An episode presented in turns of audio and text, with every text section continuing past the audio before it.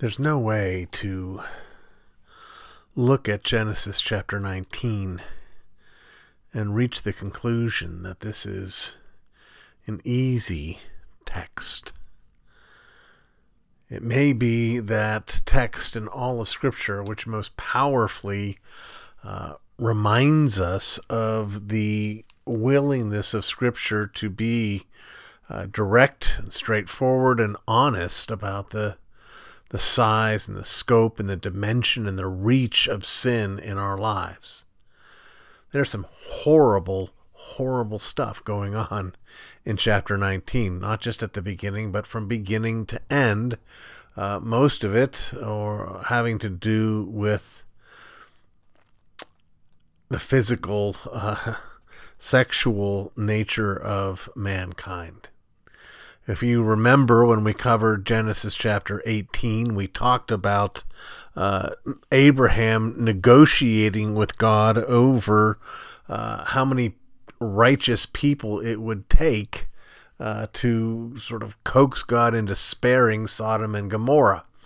And you may remember that we talked about the Uh, ongoing uh, debates about the reasoning that God destroyed Sodom and Gomorrah. Some saying it's because of the the raging homosexual sin. Some saying now, more contemporarily, saying, oh, it was a failure of uh, hospitality. And I made the case, no, it was a failure of the remnant. God would have spared the city with all the wickedness that was there had there been ten righteous people in the city. But you know, God's grace is such that even though there weren't ten righteous in the city, he nevertheless was not going to allow the righteous to be destroyed with the unrighteous. The angels are sent into the city to go and rescue Lot and uh, any of those that would go with Lot as Lot's family, very much similar to Uh, Noah and his family. Destruction is coming, this time not a universal destruction, but destruction is coming. The warning is given, and uh, Lot is given the opportunity to get out with uh, his wife and with his daughters and with his future sons-in-law. But before any of that can happen, there's, I hesitate to say a knock on the door, but a, a pounding on the door. These angels that have come to rescue Lot uh, are almost assaulted when they were planning to spend the night in the town square. And Lot, in his uh, good character, to a point anyway, uh, prompts him to go and beg them, no, don't stay here. It's not safe for you to stay here. Come with me, come with me, come with me. So they go to Lot's house, but the sort of uh, mob has already seen these angels, and they decide they need to have them. And they come pounding on the door, demanding them. Lot goes out the door, tries to talk them out of it. Interesting how peacefully Uh, he actually speaks with them. First, he refers to them as brothers. For all of his mourning over the behavior of those people in Sodom, he is identifying with them. And then comes what may be the most troubling thing of the entire story, though there's, again, lots of trouble here. Lot tries to uh, sort of Uh, satisfy the lusts and the demands of this crowd by offering up his daughters. Now, there have been uh, different th- theories that have been posited that suggest that somehow this is not as bad and as ugly as it seems. Uh, and I could believe any of those theories up until I get to the end of the chapter. I don't think any of those theories are right. I don't think, and I think this is important for us to get, and we'll see again throughout the rest of the uh, chapter, when we speak about Lot being a righteous man, we're not talking about Lot being a righteous man. He is perhaps comparatively righteous to this uh, crowd who have given themselves over to their lusts and are racing around looking for someone to rape. Uh, that's certainly not what Lot's doing. But Lot is comfortable enough to be there. He is comfortable enough to offer, offer up his daughters, which in a manner of speaking, he's already done. I mean, think about this. These uh, uh, sort of fiancés that aren't going to go with him, when he says, we've got to flee, we've got to run, come on, let's go now. I know you're not married yet, but let's go now, got to go now. And they don't take him seriously. Well, why don't they take him seriously? Could it be that they don't take him seriously because of all the years that he's spent in Sodom knowing what's going on there and that he's been silent? Kind of reminds me of of people who, uh, with the best of intentions, uh, want to maintain their church membership in mainline churches. That word mainline may not mean much to you, but it is in contradistinction to evangelical churches. Mainline churches are uh, older denominations that have been uh, overrun by theological liberalism, which is not necessarily sexual liberalism or political liberalism. It's theological liberalism, where they deny the deity of Christ. They deny the resurrection of Christ. They deny the inerrancy of Scripture.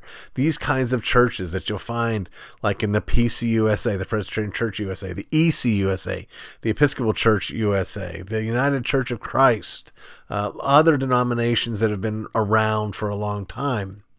Uh, there are some folks who take the position that we need to stay in these churches so that we can be a witness to Christ. There are people in these churches that are believers, and I believe that, absolutely believe that.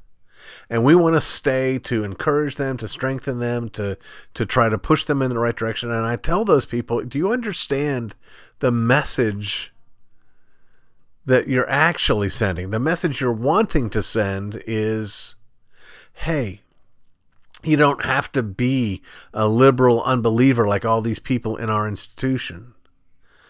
That's a good message. But the message you're actually sending is, yeah, we're not thrilled with some of the things that happen and what and are believed in this denomination and by our leadership, but it's not that big of a deal. It's small potatoes. That's what you're communicating. And that is precisely what Lot has been communicating to his future sons-in-laws. I would say to his daughters as well, and even his wife. Lot is a man of deeply divided loyalties, such that in this moment of crisis, first, such that he would throw his daughters out the door.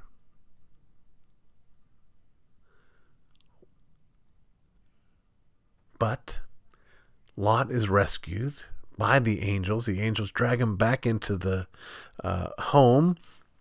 They blind the blind men, and then they give that message. You've got to go. You've got to flee. You've got to go right now. You've got to go now. We're going to be destroying this city, and you need to flee to the mountains. And Lot says, you know what? I was about to give up my daughters to those animals out there, and I was about to get overrun by them, and you angels that have come here have rescued me. And if you say, I need to run to the mountains, that's exactly what I'm going to do right now. Yeah, that's not what Lot said, is it? It's not at all what Lot said.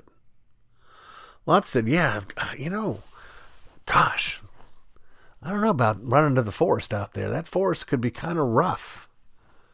Oh, like, there could be spiders out there. I don't, it's, you know, the irony, of course, is that the chapter ends. He is out in the wilderness, hiding in a cave. But when he first does, he, he doesn't want to go to the wilderness. He wants to go to a nearby city. He can't let go of the local inhabitants. He doesn't cry out, let me go to my uncle, Abraham. No, neither one. Let me go to this city. Let me go to this city. And he goes to the city, takes his daughters, takes his wife, And then we have Lot's wife looking backward and turning into a pillar of salt.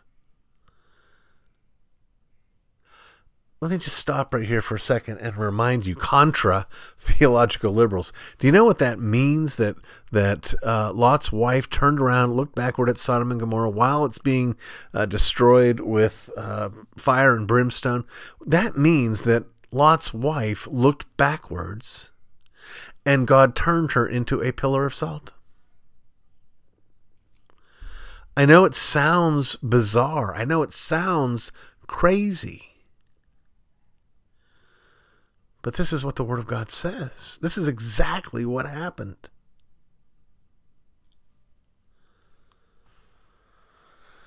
So you've got the future sons-in-law that won't come with because they think Lot's out of his mind. You've got Lot's wife who is willing to come for a time, but she has this longing in her heart that causes her to look back. And she's turned into a pillar of salt. And now you have destroyed Sodom, destroyed Gomorrah. Lot's wife is a pillar of salt. The the uh, future sons-in-law are destroyed in the city. And you've got Lot and his two daughters left. And they don't feel safe in this town that they wanted to run to, Zoar. And so they do end up in this cave. I want you to imagine the level of uh, dysfunction. And I, I hesitate to use a psychological term because really it's sin. But if I can use that term, I want you to imagine the level of dysfunction in Lot's family. That he would try to give his daughters off to this gang.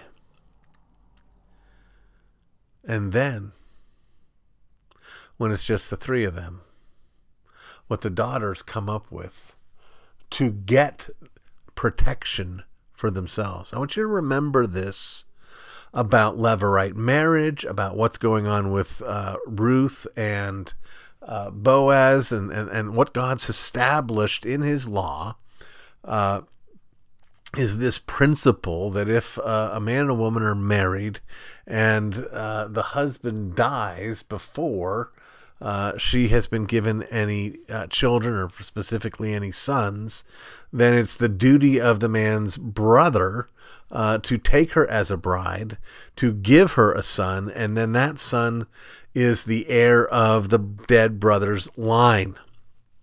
And this is called Levirate marriage. And this was the, the, the practice because this was such a rough time, such a rough age that, uh, well, women were regularly taken advantage of by men, and they needed protection and they needed a provider. And so here's Lot and his daughters in this cave, having barely escaped the destruction of the city, having gone through and witnessed Lot wanting to hand them over to this gang, and their husbands or future husbands rather are dead, and they think to themselves, hey, we got to get us a protection, we got to get us a man at some point to be able to provide for us, which means we've got to get us some sons. And here it's you, it's me, it's dad, we're in this cave. How in the, there, there's no other, there's only one way for us to get these sons.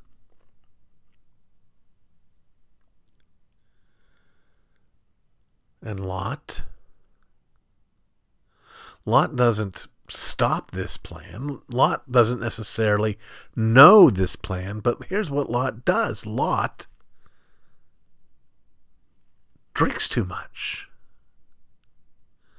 He loses himself. He loses his inhibitions. He loses his remembrance of the proper relationship between a father and a daughter. And he sleeps with his daughter.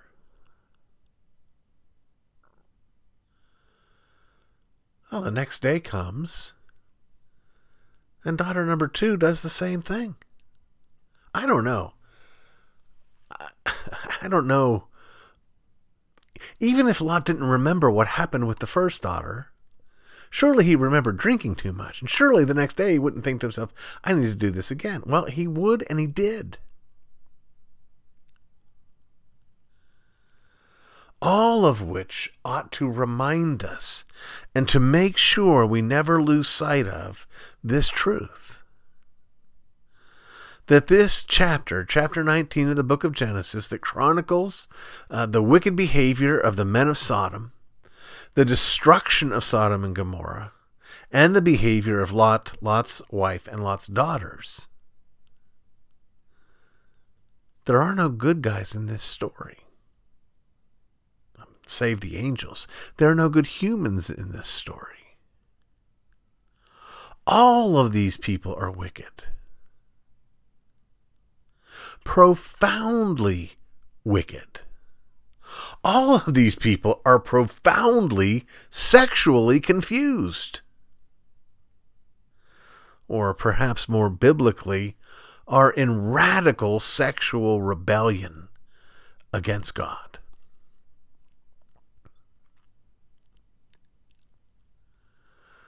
But Lot,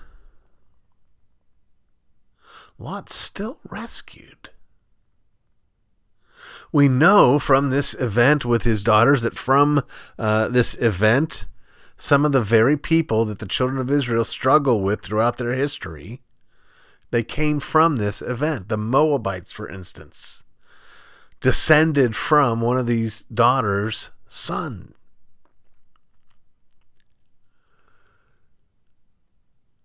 But Lot was saved. Not because Lot was a good man, but because Lot's Savior was a good man.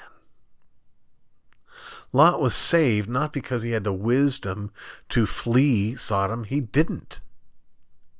He had to be dragged away. Not because he was a good father. He wasn't. He was a terrible, horrendous father. Like the anti-father. About as bad of a father as you could possibly be. He wasn't a good husband. He wasn't even a good nephew. But God rescued him. God stooped down and sent these messengers to pull Lot's fat out of the fire of Sodom, which is a picture of what God has done for all of us, pulling our fat out of the eternal fire of Gehenna, of hell itself. How strange, how bizarre, how shocking that we would come to this chapter in Genesis nineteen and read of the destruction of Sodom and Gomorrah, read of the turning of uh, Lot's wife into a pillar of salt, and actually struggle with, gosh, this chapter sort of makes God look like a bad guy. Oh no, friends. Genesis nineteen is another chapter, like every other chapter, of the Scripture that portrays for us the tender, loving, rescuing, redeeming grace of God. Never, ever should we say of God, when he executes his justice, how could he? But let us instead always, when we consider the grace that God has shown us, ask the question, why would he? Grace is not something that we're owed. It's not something that we're due.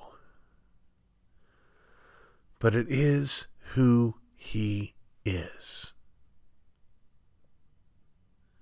Even in this horror show of a story, God is a God who rescues the most grievous of sinners, such that they escape death by the hand of his grace.